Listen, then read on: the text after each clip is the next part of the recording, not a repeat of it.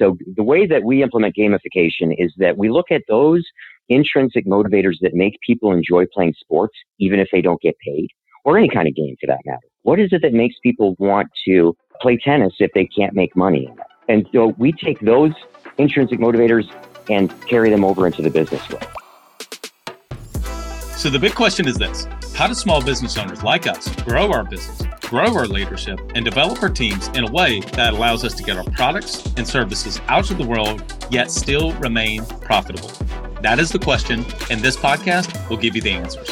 I'm Bradley Hamner, and this is the Club Capital Leadership Podcast. Hey, before we get into today's episode, did you know that Club Capital is the largest accounting and advisory firm for insurance agency owners in the country, providing monthly accounting, CFO services, and tax preparation? Check them out at club.capital. On today's episode of the Club Capital Leadership Podcast is Seth Preuss. Seth is the founder and creator of Racing Snail and Mivation, which is a productivity management software company targeting insurance tech.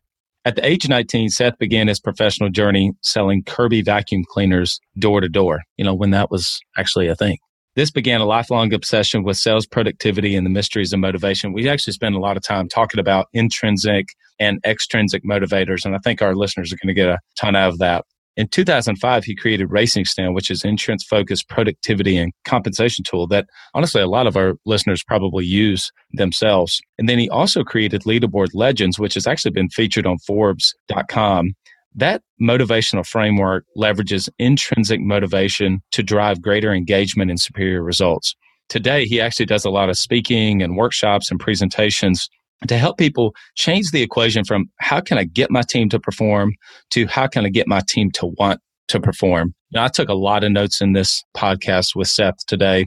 Chris, what are a couple of things that you picked up from him? The two things that I walked away with were comp plans and gamifications. Regarding comp plans, he talked about what are some best practices that you can start implementing today and what's something that you can do very minor that can actually increase the productivity of your agency by up to 40% and then gamification. So, what gamification is and how you can implement it to make your agency more productive. I'm super excited about our listeners getting a ton of value out of this. So, without further ado, let's get into it. Google makes it easy. Swipe a card, pay for marketing. Sure, you get a few more phone calls, but they have nothing to do with your business. The truth is, Google can't understand the buyer's intent. Enter Matt and Maddie Jonesa, the husband wife duo adding intention to your online marketing game. As a State Farm agent himself, Matt built his business by maximizing the volume and quality of inbound calls. His success led to the creation of DirectClicks, a company helping insurance agents across the country grow their business through online campaigns. They focus on Google ads, so you don't have to spread your budget across the internet. With attention to detail and transparency, they provide monthly review calls, exclusivity, and the lowest cost per click. So before you swipe that card, contact Matt and Maddie Jonesa at directclicksinc.com. Again, that's directclicksinc.com. Seth, welcome to the Club Capital Leadership Podcast. Glad to have you on. Bradley, thank you very much for having me here today. I'm really looking forward to talking with you. I'm really looking forward to it as well. We've got so much that we want to be able to cover today. And before we start talking about your companies, and we're going to cover motivation and productivity and gamification, I always find it interesting to go back and dig into the background of our guest and where you're from and how you got started on your journey. And, you know, looking at where you got started at age 19, you started selling Kirby vacuum cleaners door to door. And so, can you just take us back to that time and bring us along your journey about how you got to where you are today? Sure. My next door neighbor, when I lived in Colorado Springs, was a Kirby vacuum cleaner salesman. And so, when I was in, I think it was, I guess it was before I went to college, my freshman year, he asked me if I wanted to go and make some real money selling Kirby's with him. And so I accepted because at that age I was far too stupid to realize what a horrible job that is. And so I just did it. I was thrown into it and did a great job at it. So we worked in rural Colorado and mostly in rural northern New Mexico, going door to door, about as fundamental as you can possibly get in sales. If my dad had known what those guys were actually taking me out to do, there's no way he would have let me have that job because it was overnight. And so we would stay in hotels, et cetera, because we were so far away from home. And they would often take me to the dog track and either send me out to work while they gambled or sit there and watch them gamble. And that was probably some of the lesser of the shenanigans that they involved me in. But it was um, a wonderful experience because I learned, first of all, the fundamentals of sales, that it takes a certain equation of leading into activities. And it was knocking on doors to people, doing presentations in order to get to sales. And it also laid the foundation for much of my understanding about motivation, which often runs contrary to the prevailing wisdom that you hear from some of your biggest motivational speakers in the industry. And to summarize that real briefly, I don't believe that motivation is a mindset. I think that it's much more based on the actions that you take and that trying to trick yourself into believing that everything is okay and that you're a positive person so that you'll eventually have good things to happen to you is a fruitless exercise because I was selling Kirby vacuum cleaners as a teenager and then into my 20s, I realized that I didn't like that job. I was miserable and trying to trick myself into believing that I liked it was not a productive way for me to get ahead. So that's how I got started. I actually, believe it or not, quit college with a 4.0 average and a full scholarship to sell vacuum wow. cleaners because I was swayed and tempted by some of the lifestyle that I saw people in that business having lots of money, etc. But then I came back to my senses after a couple years and finished up college at Xavier University in Cincinnati. Quick question: What did you actually end up studying?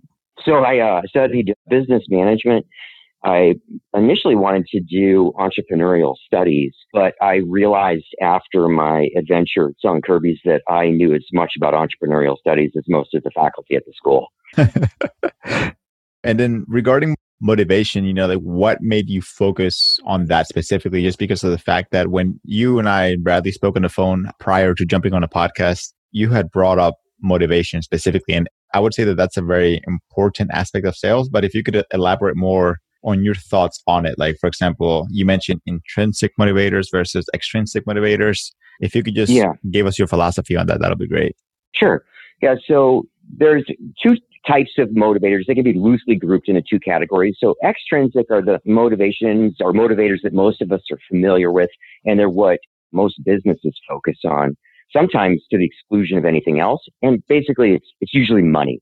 It's those things that people give you in order to do something. If you don't get it, you won't do it. That's one of the easiest ways to understand it. They take away the extrinsic motivator and your reason for doing that activity leaves very rapidly. An intrinsic motivator, on the other hand, is something that comes inside you and it connects you to the work. These are very often related to the kind of person you want to be. And so these can be things that one that people would be the most familiar with would be having a sense of purpose, that the work that you're doing matters and is meaningful to other people. But it also includes things like mastery, that people like to be good at their job. They like to be getting better at their job. Progress, that they like to feel like they're on their way forward in their career. Or even accountability, which sounds like a negative word that we use often, but accountability is saying, I'm reliable. You can count on me. This is how we build trust in the working world.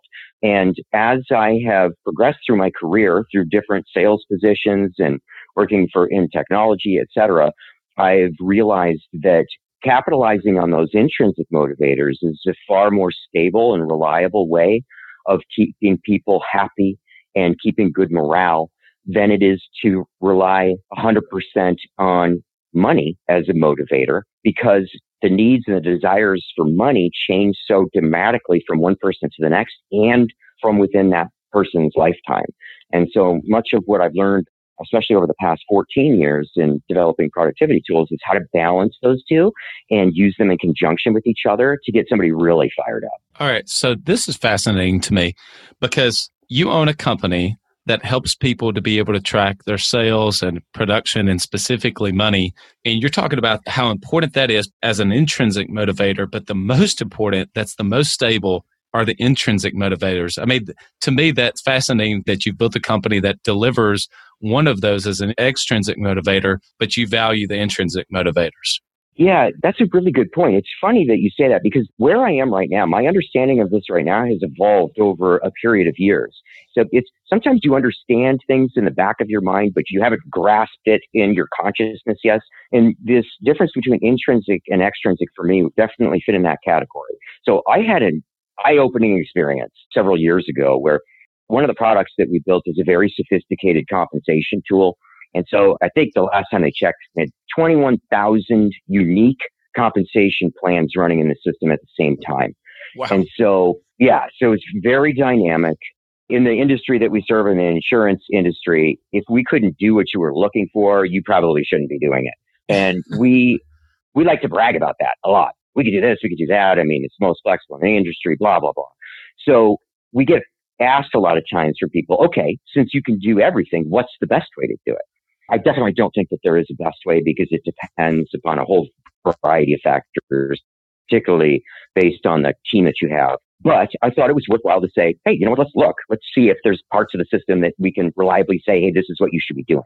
And when we did that, what we discovered is that if you used some form of variable compensation at all, any kind, it didn't matter what you were doing, those agencies had production that was roughly 10% higher than a baseline who did not.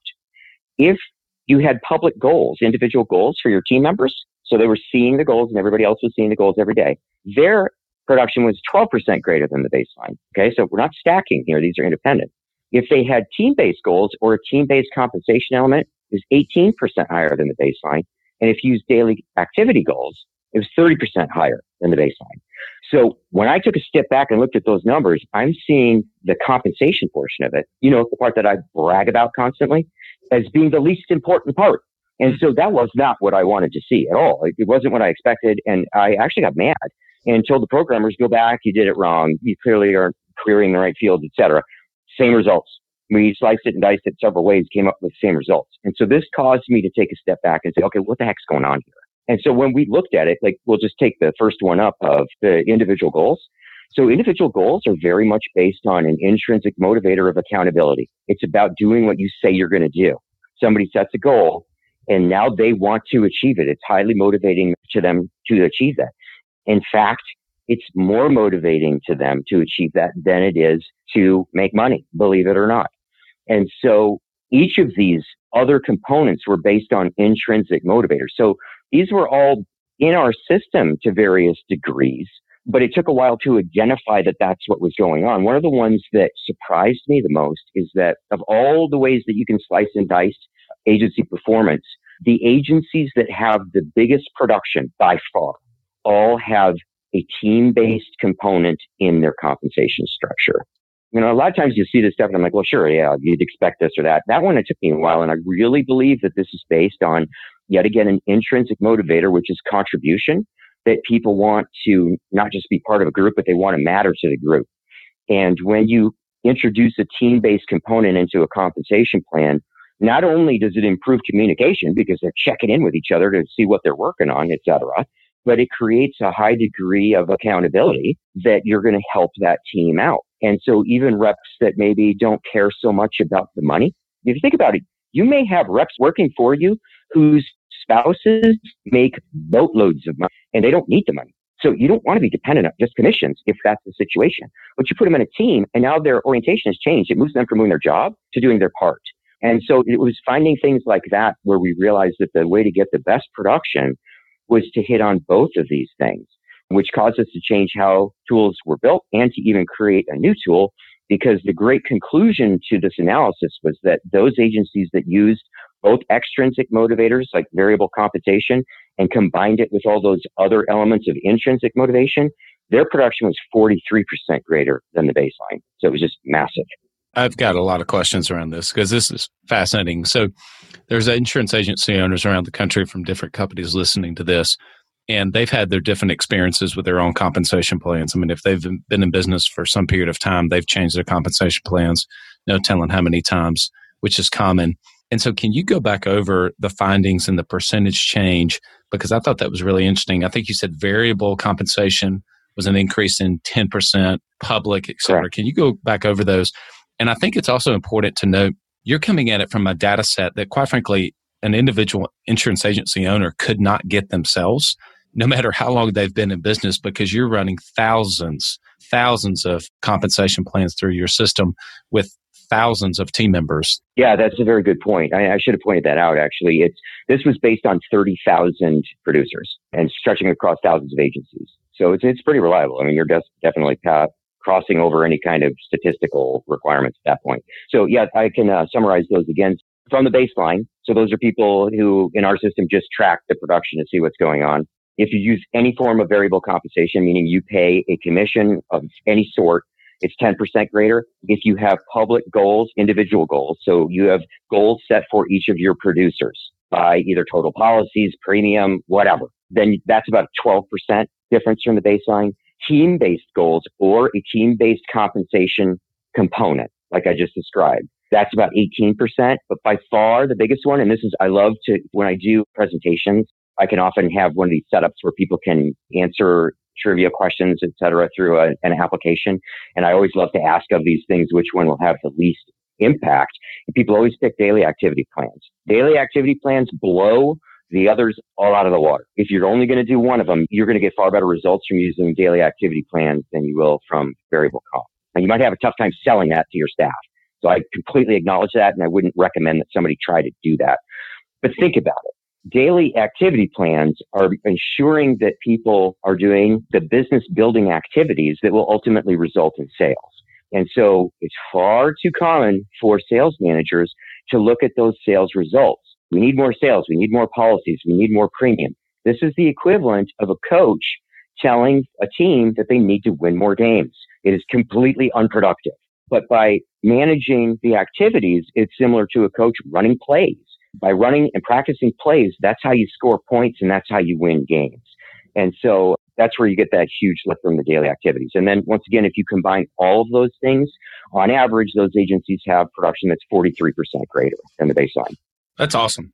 I think that the power of data to be able to drive decisions has become such a big thing in the insurance industry for the companies as a whole, but also down to the individual producers. And that's what you're talking about right here. Exactly.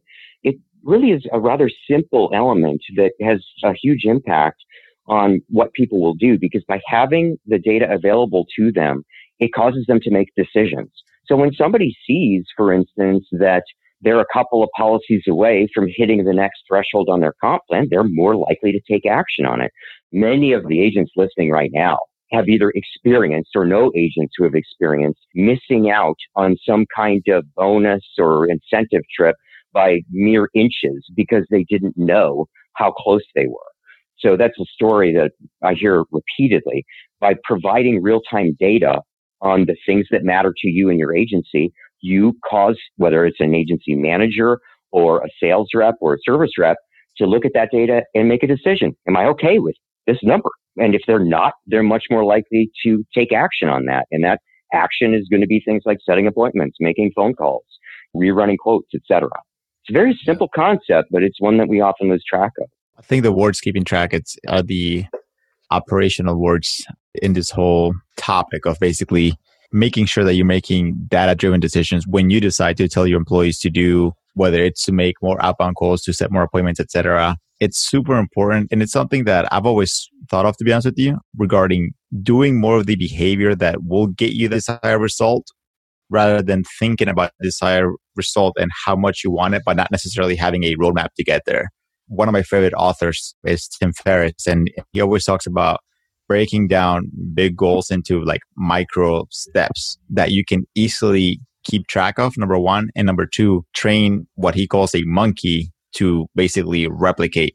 And by you keeping track of these tiny steps to actually close a client in this case it means making that client get insurance with you by you keeping track of you know whether you are calling that client whether you're setting appointments with that person whether you're actually quoting that person you're basically just giving yourself more at bats and increasing the likelihood of you actually getting more sales and getting to your desired extrinsic motivator, which in this case, you know, would be money. That's exactly right.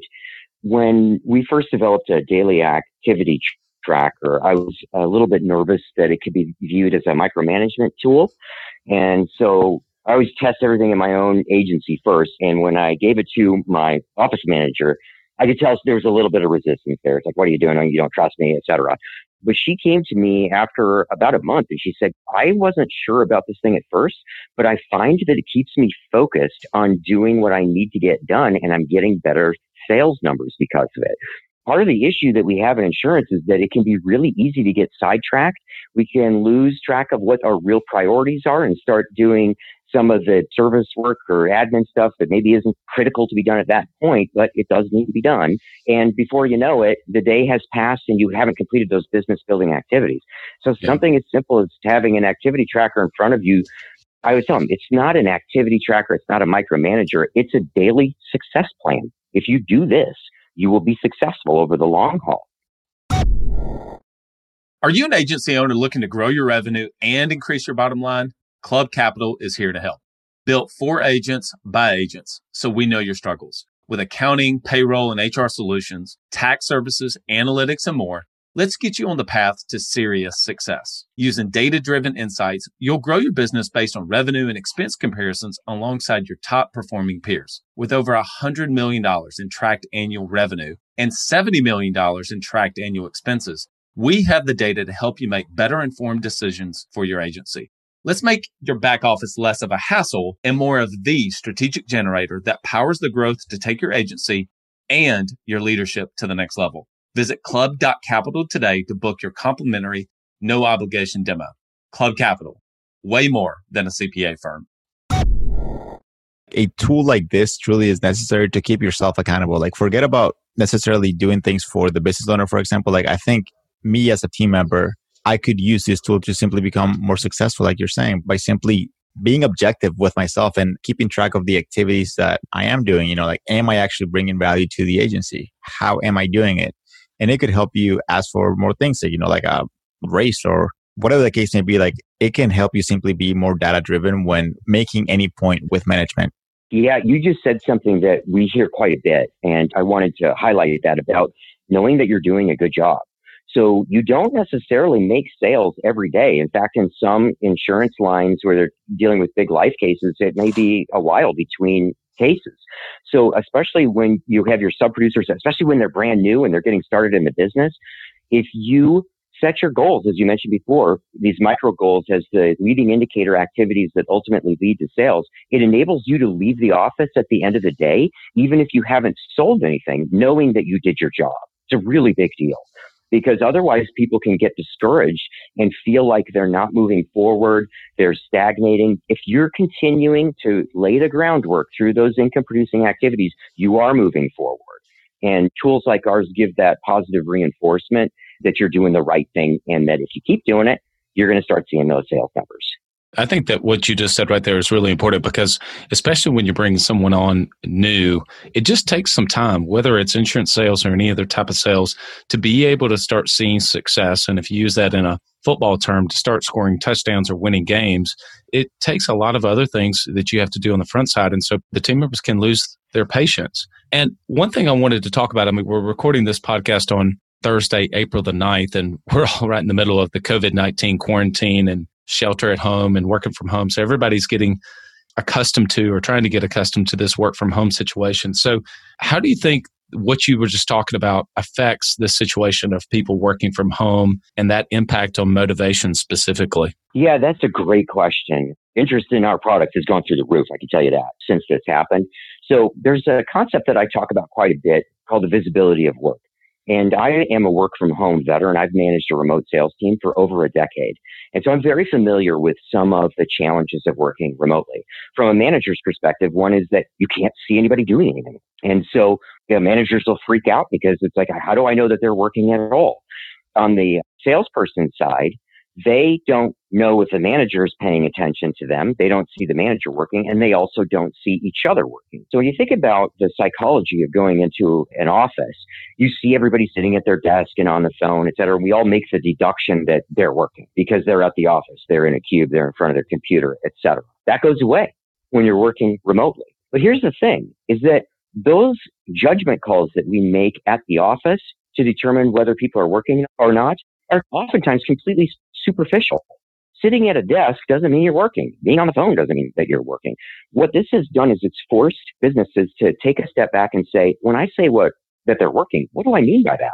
What is it that I want them to accomplish? So that's the, the first step that you have to take in a work from home environment is you need to think about what is it that should actually be happening that I know the work is getting done. It's not simply making phone calls It could be quotes. It could be setting appointments. But if you are remote and you are seeing those activities being done, you know that the business is moving forward and that you're continuing to build. Well, that brings up the second part of this, which is that you have to see that somehow. So the only way that you can see that is through a system that tracks the information and displays it to everybody else. And so we have a couple of different tools that do that. We also have a gamification app that enables you to set up competitions between agencies. But either that one or the productivity tool, you're seeing the numbers update throughout the day. Your staff is seeing the numbers being updated from other team members. And they know that the boss, the agent, or the other team members are seeing their numbers go up as well. And so you continue that connection through this visibility of work. Does that make sense? Yeah, 100% it does. And I appreciate you talking about that. I think the part that really resonated with me is it really forces you to have to think about what are the outcomes that you really are optimizing for? What truly do I want? And how do I define what work needs to be versus just activity for activity's sake? Exactly. Yeah, that's totally true. So I want to transition into productivity and I want to talk a little bit about compensation a little bit more. And I think that a lot of insurance agents are trying to find that silver bullet compensation plan or that magic formula for increased production. Does it exist? Not in the way that they're looking for when they ask that question. What they're looking for is they want you to tell them that you should have a certain minimum requirement for premium at this level at 10% higher than that, then you increase their commissions by X percent, blah, blah, blah. Okay, so there is no right answer to that. Uh, I take great issue with other companies or agents that tout that they have the right system for getting the maximum production from your people. This is what I call trying to distill human behavior into a financial equation. You can't do it. So within my own agency, I've had situations where individual compensation plans based on percentage of premium, the thresholds made perfect sense. I have also had an environment where personalities involved. I had a, um, I guess I call her, she's like an alpha female, really, really good at sales, very dominant, just crushed everyone else in the office. The other producers were all newer reps, younger, and it became kind of a toxic environment. So I changed that to have it be based entirely on office production. Now she got overrides from the other producers. Production went up, morale went up dramatically, and it stayed that way for years. It's worked extremely well.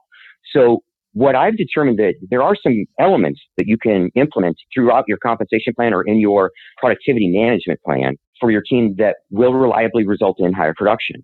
And so one of them is that you've got to have goals public. You've got to set up goals.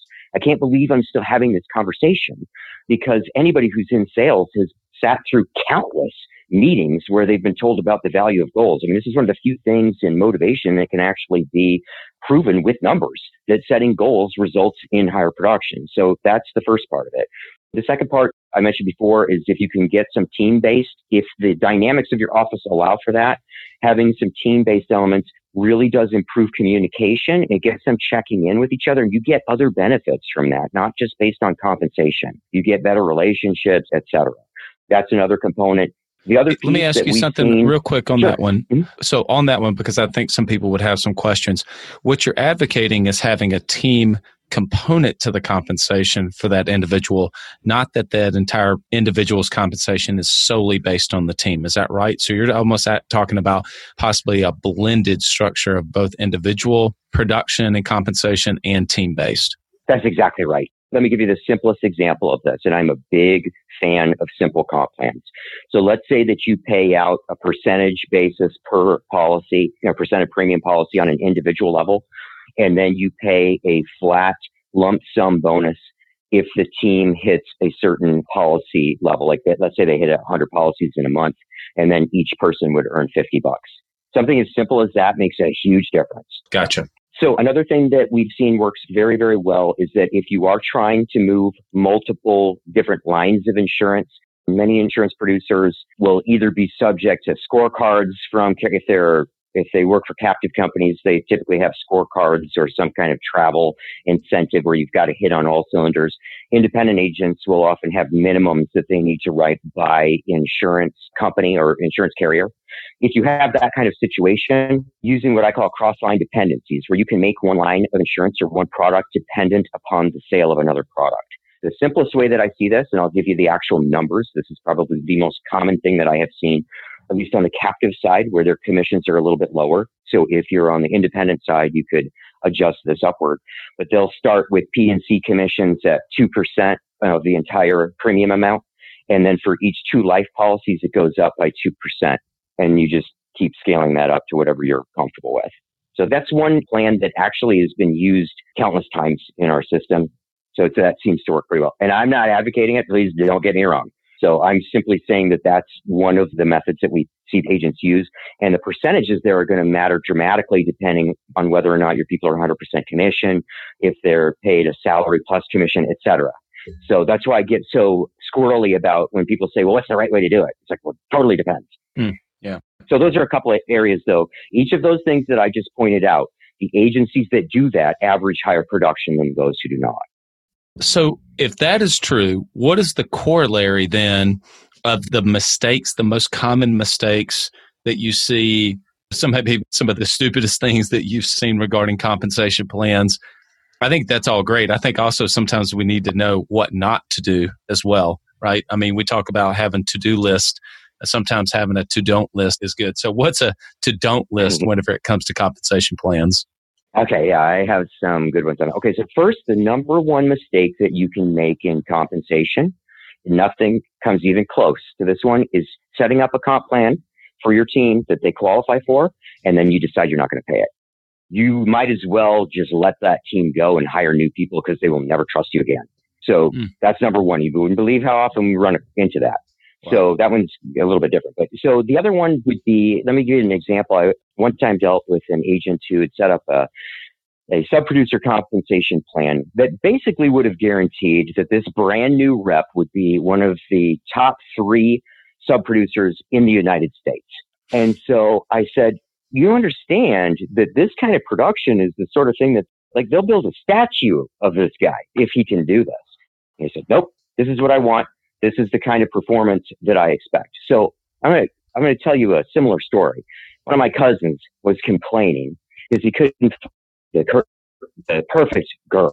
And he had all these minuscule things that would drive him crazy. Know, all I'm looking for is this perfect girl. And finally, I told him, I said, you know what? Why do you think when you find the perfect girl, she's going to want you? So kind of a mean thing to say, but we're friends.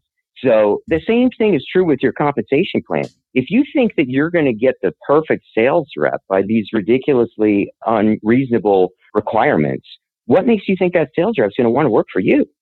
Sales is a lucrative field and there's a lot of opportunity for somebody who can sell like that. So think about what you'll be happy with and move around that rather than trying to create a compensation plan that you think you can manipulate somebody into being a superstar with. It just doesn't work that way. The other mistakes are more common, which are, is it too complex? If they don't understand the compensation plan, it does not influence them. They have to understand it. They have to understand why they need to do certain things or sell certain things. And they have to have visibility into what the next thing is that they need to do to make more money. The more complex it gets, the less visibility that they have in that. And they eventually just kind of figure, yeah, you know what, I'll just sell whatever and we'll just see how it works out. I want to lean into that one for just a second. You have a perspective that just very few people are going to be able to have. I was speaking to a couple agents earlier today, as a matter of fact, about this very thing and about how important it was to have a simple compensation plan where it's not too complex. One of the agents I was speaking to had a hard time articulating the compensation plan for their sales team. And I thought to myself, well, if you can't remember what it is, how do you expect your team members to be able to remember what it is? So, can you just talk about that for a second about why it's important to have a simple compensation plan that they can actually understand? Yeah, so a compensation plan is like a resume. It should fit on one page. So as soon as you've crossed over two pages, it's almost certainly too long. I've seen them spread out over 15 pages. But think about the kind of person, yeah, it's just crazy, but think about the kind of person that goes into sales. Okay, so salespeople are notorious for not wanting to enter information into CRM systems, for instance. They're not very detail oriented. They don't like to do any of the paperwork involved with selling policies, often creating a lot of service issues in the problem. So you're taking the kind of person who's naturally wired to want to talk to other people and get out there and sell. And by giving them a complex comp plan, you're pulling them in to something like an accountant doing to dig through these mathematical equations to try to figure out how they should get paid. That's a recipe for disaster. And I've seen it at multiple companies. This isn't just true with sub producers. This is true with agents where carriers have scorecards that are so complex that many of the agents just give up on trying to even understand it. And then you'll always have the agent that says, well, I always make a priority to understand how I get paid so that I can make the most money. Good for you. That's not how everybody else does it. And your method of doing that is no doubt the right way. But at some point, you have to have a realistic idea of human behavior. And so by having a very simple compensation plan with clear visibility into what it is that they need to accomplish, you're much more likely that it is going to influence them. And that's what you're trying to do with a compensation plan. You're trying to influence them. That's why we decide that it's going to be based on this more than this other thing. So does that yeah. kind of get to the root of what you were asking?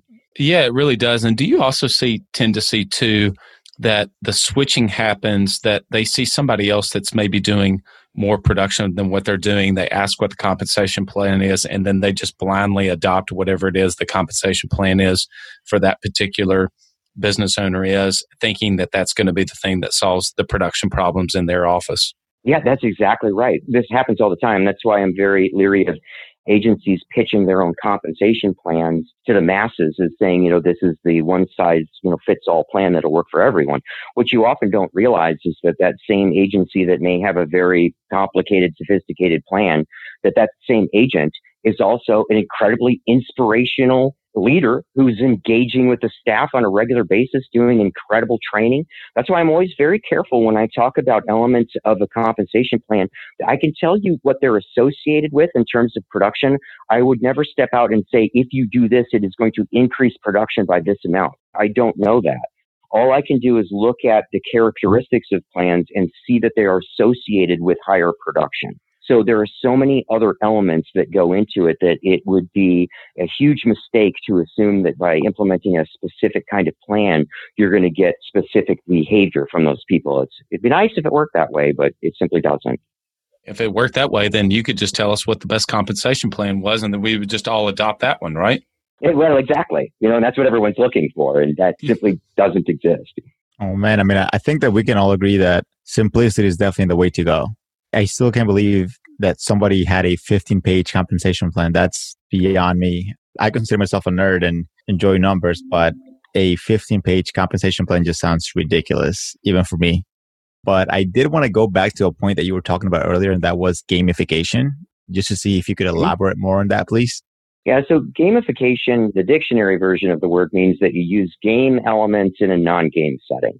So I always find it ironic that you can have these professors who take something with the word game in it and make it sound so boring. But I have a slightly different view of what gamification is. So the way that we implement gamification is that we look at those intrinsic motivators that make people enjoy playing sports, even if they don't get paid, or any kind of game for that matter. What is it that makes people want to play tennis if they can't make money in it? And so we take those intrinsic motivators and carry them over into the business world. So it can be anything from the camaraderie that you have with other people. That comes to that contribution element that I talked about before. Or it could be about mastery that you can see that you're getting better or that you're better than other people, frankly. You know, that's a big part of it. So we take those and we bring them to the business world and we give them information so that they can have the same kind of experience with their own job as they can have in their hobbies and pursuits. So that's how we implement it. And we could do that through competition formats, personal records.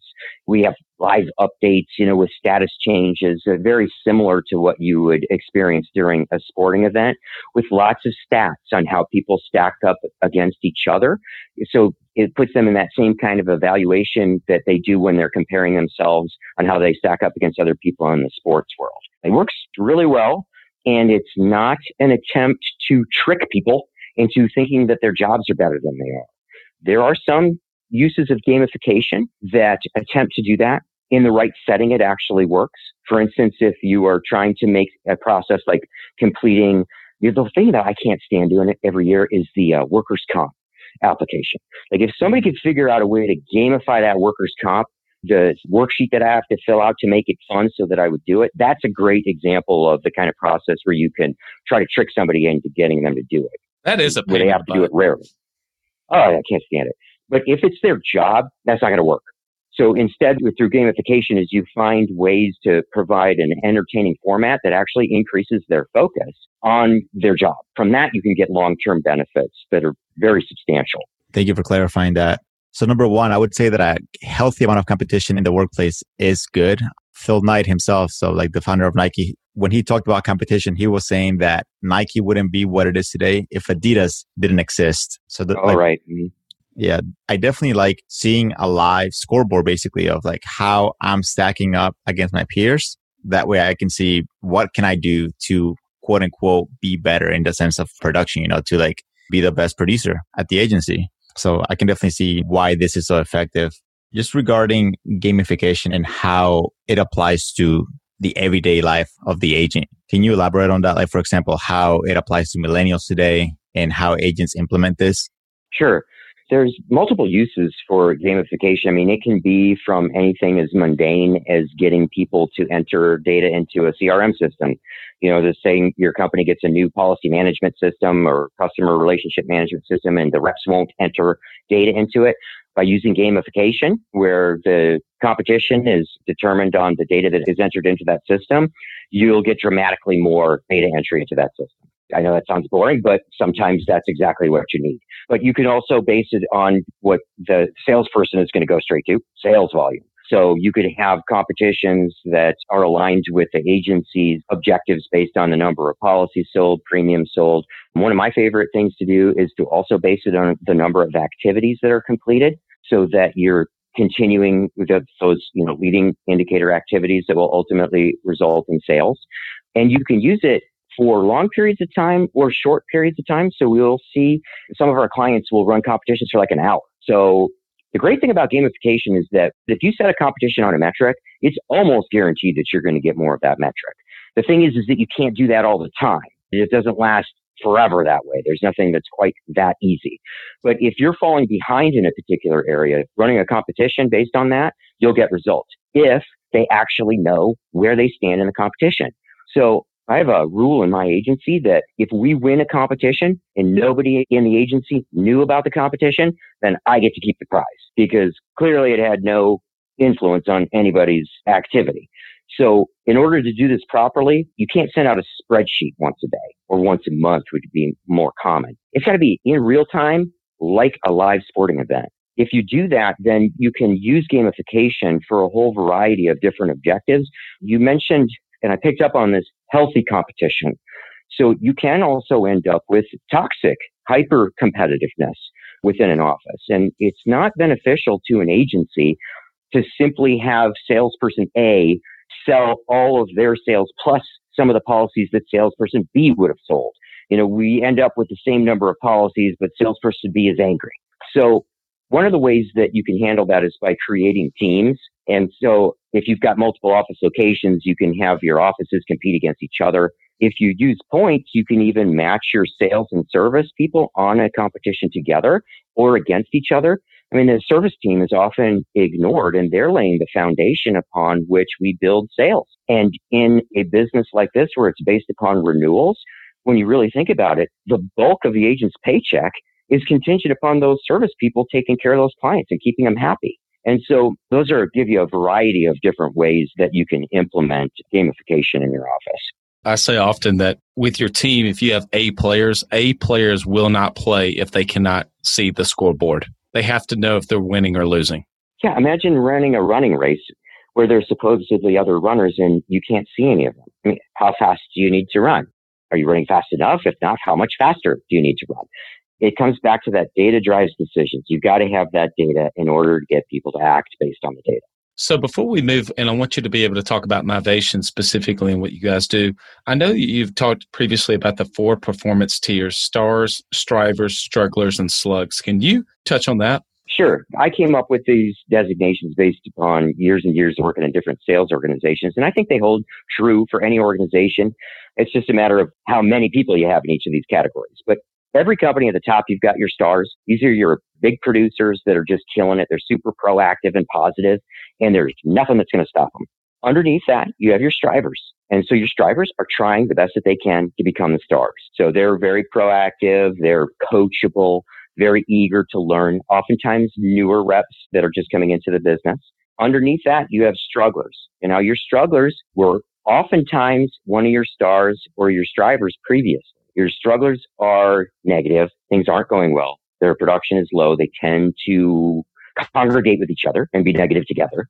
And they're headed in the wrong direction. That's the main thing. And if you don't turn them around, they could potentially end up as one of your slugs.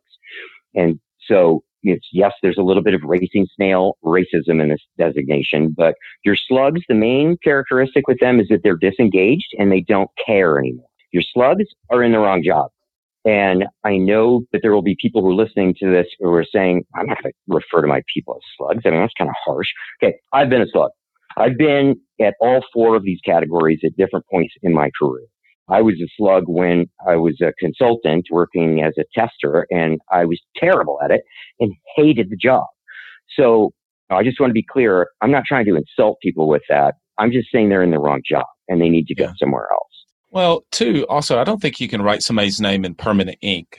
At some point, like you said, somebody's a star because different things happen in their life. They slip back to be a striver, maybe even a struggler. But that doesn't mean that they're a struggler for the rest of their time in working for you. That's where coaching comes into play.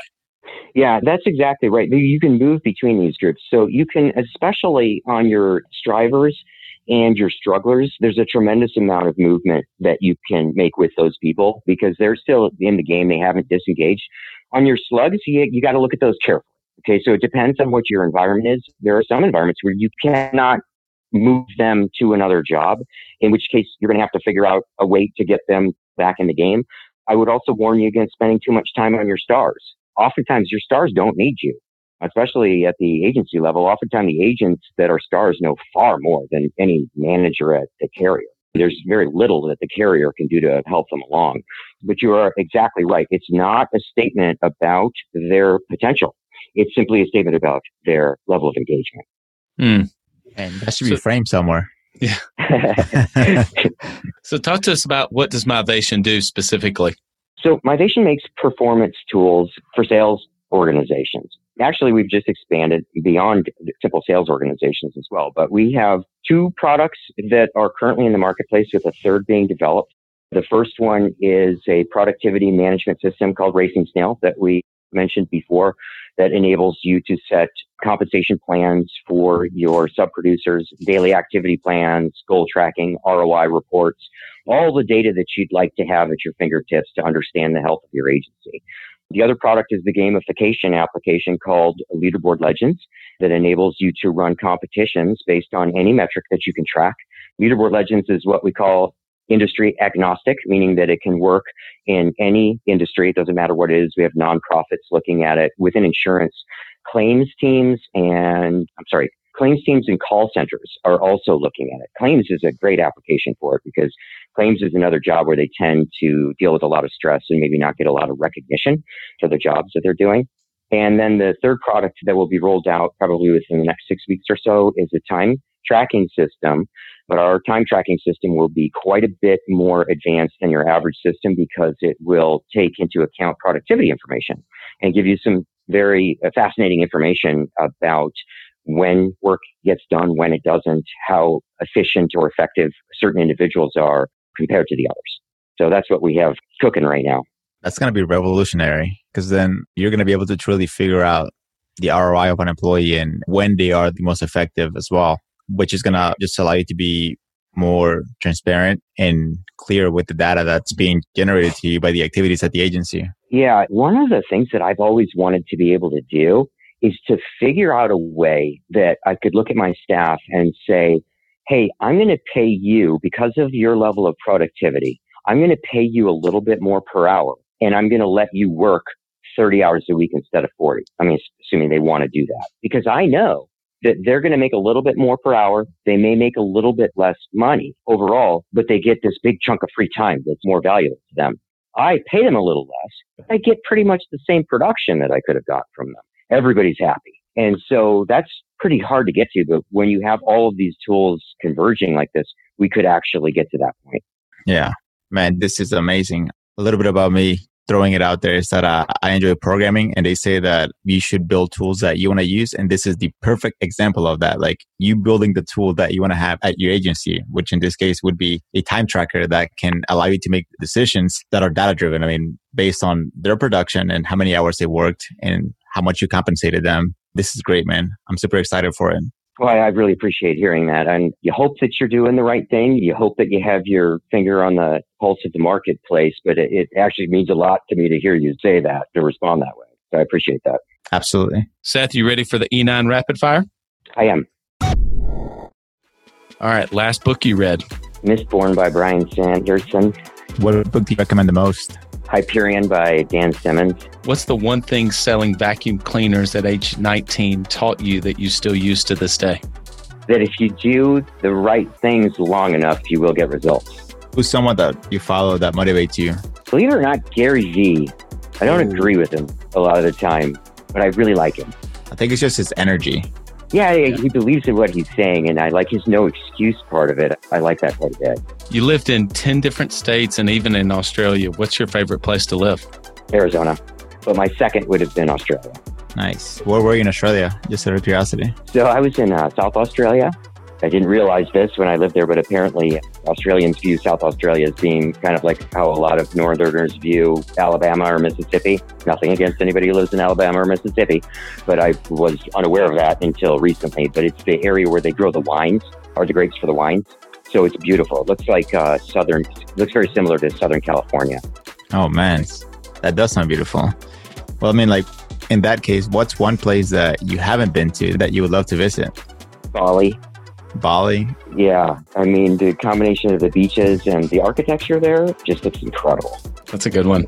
I know you're big into fitness, and so as we mentioned earlier, at the time of this recording, we're all quarantined from the coronavirus. So, what's your best tip for all of us staying in shape while we're at home? You just have to commit to doing something, even if it's really small. Like we talked about these micro goals before, that's fine. Fitness is 100% about momentum. And so you just have to do something. Give up on the idea that you're going to get in better shape while you're in quarantine. Probably not going to happen. But if you're normally really into this and you're spending hours in the gym, just dedicate yourself to doing push-ups and pull-ups or sit-ups, etc., every single day, and that'll keep you moving. And when this ends, you'll be fine. Yeah, I actually just purchased some fitness bands yesterday, so who knows? Maybe I'll come out of here jacked. Uh, um, so Bradley was telling me that you like hummingbirds. So where does that uh, liking come from? I think I'm just fascinated. They don't seem like they should be real, for one thing. And what a lot of people don't realize about hummingbirds is that they're mean little suckers.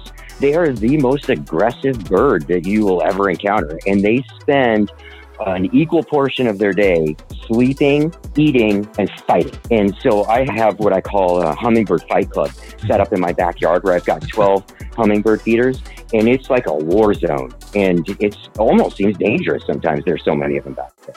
So it's a lot more fun than it sounds. It's not as girly as it sounds. well, I'm sure your daughters love that. My daughters do. My wife can't stand it. She never listens to these podcasts, so I can say this. But one of the things I do is I make the hummingbird feeders that are closest to where she sits outside, I fill them up with sweeter water. And so they get more intense over those hummingbird feeders, and it drives her crazy. Seth, you've accomplished a heck of a lot in your career, obviously still young, but what's next for you? What's something that you're working on next?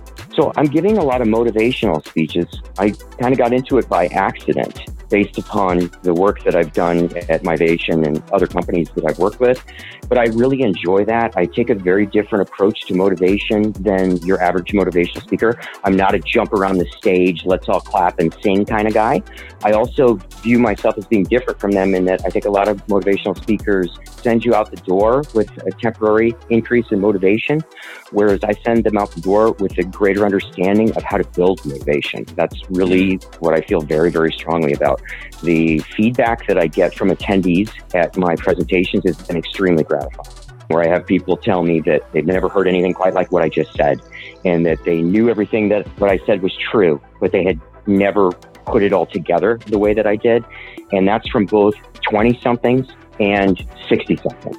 And so I feel like I've really nailed that. And it's taken a long time in coming, but I really want to do more of that because I truly enjoy it. Seth, this has been fantastic. I mean, we've covered a heck of a lot of ground today. I mean, we talked about motivation, as you just mentioned, and productivity and gamification.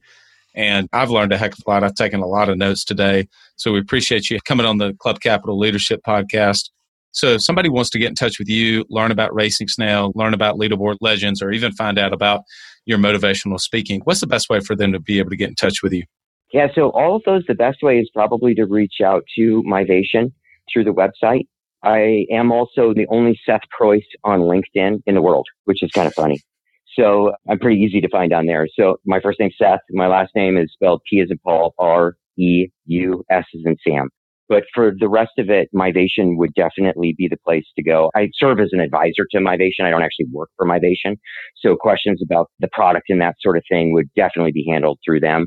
But they also help put me in contact with companies that are looking for motivational speakers as well. That's fantastic.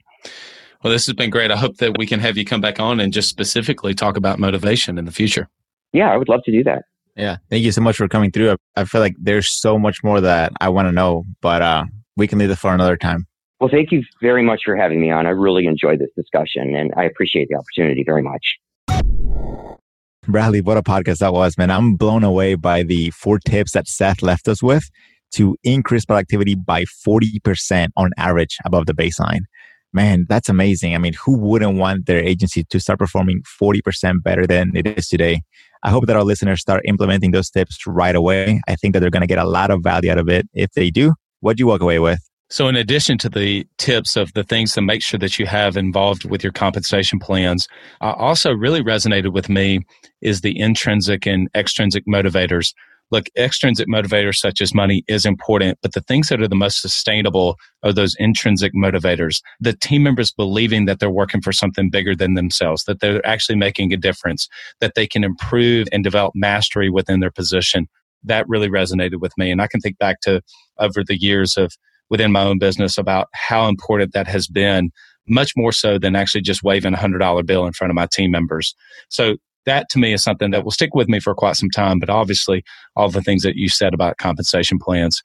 Really excited about all the things that he said that are coming out with Mivation and the the new rollouts that they're going to have. If you are interested in looking at Mivation and Racing Snail and Leaderboard Legends, for your office, go to mivation.com. You can book a demo right on their website. And also, hey, want to give a shout out to our friends Matt and Maddie Jonesa from DirectClicks Inc. Again, we're shooting this podcast during the coronavirus. A lot of people are shopping their insurance right now. And so if you want to be able to capture some of those opportunities and have more inbound leads coming into your office, contact Matt and Maddie Jones with Direct Clicks. Go to the website directclicksinc.com. Again, Direct Clicks, I-N-C com. Chris, I hope to have Seth on in the future. We're definitely going to bring him in just to talk about motivation and all the things with that. So until next time, lead well and stay classy.